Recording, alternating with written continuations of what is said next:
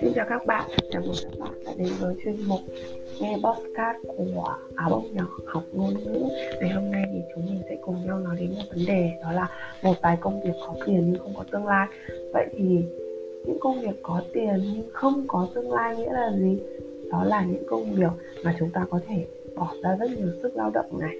Nhưng mà những gì chúng ta thu được nó không mang giá trị, tăng tiến, Không mang lại một bài học hoặc là không mang lại cho chúng ta một con đường rộng mở phía trước. Vậy thì trong bài viết này, tác giả đã đề cập đến ba loại công việc tốt nhất chúng ta không nên làm và chúng ta cũng nên để cho con cái của chúng ta tránh xa. Đầu tiên, tác giả đề cập đến đó là các công việc mang tính chất thay thế cao. Thế nào là tính chất thay thế cao? Bây giờ thì xã hội ngày càng phát triển và chúng ta có thể thấy là ở bên ngoài kia có muôn hình vạn trạng các loại công việc khác nhau. Có thể là bồi bàn này có thể là shipper này có thể là những người bán hàng trong siêu thị tất cả nghề nghiệp và nghề nào cũng cao quý cả. Thế nhưng vì sao lại nói rằng là những nghề nghiệp không nên làm mang tính chất thay thế cao thì chúng ta không nên làm? À, rất đơn giản thôi bởi vì có một số công việc khi mà chúng ta đã quyết định theo đuổi nó rồi. Và nhưng nó lại không chọn lại chúng ta. Ở Việt Nam thì có một câu đó là nghề chọn người chứ không phải người chọn nghề. Tất nhiên đó chỉ là một câu nói vui thôi nhưng mà uh, vì sao chúng ta lại nên để ý câu nói này? Bởi vì câu nói này thể hiện cho tính chất công việc mang tính thay thế cao. Ví dụ như là bạn làm shipper này có thể công việc của bạn rất vất vả và thu nhập cũng khá ổn định. Tuy nhiên nếu bạn theo đuổi công việc lâu dài, bạn có thể kiếm được tiền từ nó. Nhưng bạn hoàn toàn có thể bị thay thế bởi một người khác. Chỉ cần bạn có một chiếc xe máy, biết sử dụng điện thoại thông minh và có đủ năng lực hành vi dân sự, thế là đủ, đúng không nào? Chính vì thế mà đây không phải là một công việc mà chúng ta nên làm lâu dài và thực sự mang lại một tương lai ổn định cho những người đã trưởng thành. Hoặc như khi mà bạn đang là một sinh viên, bạn học theo học một chuyên ngành nào đó. Thế nhưng mà bạn lại quyết định tìm kiếm những công việc làm thêm, mang tính chất như là phục vụ này, hoặc là đi phát tờ rơi. Rất nhiều bạn sinh viên nói rằng như thế có thể tăng năng lượng lượng, gọi là, tăng khả năng giao tiếp của mình, nhưng thực tế nó không mang lại hiệu quả cho mỗi chúng ta.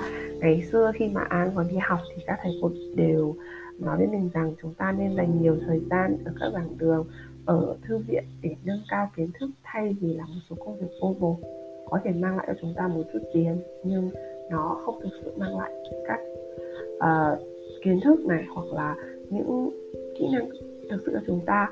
Vậy thì đó là công việc thứ nhất. Loại công việc thứ hai ở đây mình đề cập đó là công việc lao động thể chất thuần túy. Vừa nãy thì mình cũng nói rồi đúng không? Có nhiều công việc thì chúng ta chỉ cần bỏ sức lao động ra để làm. Thế nhưng mà nó không mang lại cho chúng ta điều gì ngoài tiền bạc cả thậm chí nó còn ảnh hưởng đến sức lao động của mỗi người. Ví dụ như uh, nghề bốc vác chẳng hạn mặc dù chúng ta bỏ ra rất nhiều sức lao động để khuân vác hàng và làm việc mệt nhọc chăm chỉ chẳng kém ai cả thế nhưng mà cái giá của nó lại rất đắt. Đó là chúng ta cần phải trả bằng sức khỏe những số tiền chúng ta tìm được thì đều phải đổ vào để trang trải cuộc sống tiêu xài ăn uống. Và có thể lao động mỗi ngày. Và đợi đến khi mà các công việc như vậy đến tuổi xế chiều chẳng hạn, thì thể lực của chúng ta đi xuống, hoàn toàn phải đối diện với nguy cơ thất nghiệp và đeo bệnh vào người. Vậy đấy, chúng ta nên tìm kiếm một công việc không phải mang lao động thể chất thuần túy nên là sự kết hợp giữa lao động thể chất và lao động trí óc. Và công việc thứ ba, đó là những công việc quá nhàn hạ. Chắc hẳn là chúng ta đều hiểu rằng nhàn thì rất tốt, nhưng có một thành ngữ là nhàn cư vi bất thiện, đúng không?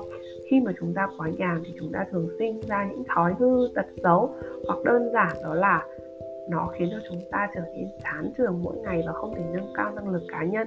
Ví dụ, công việc hàng ngày của bạn chỉ là in giấy tờ cho văn phòng, làm dân chạy vặt pha trà dẫn nước thì về cơ bản.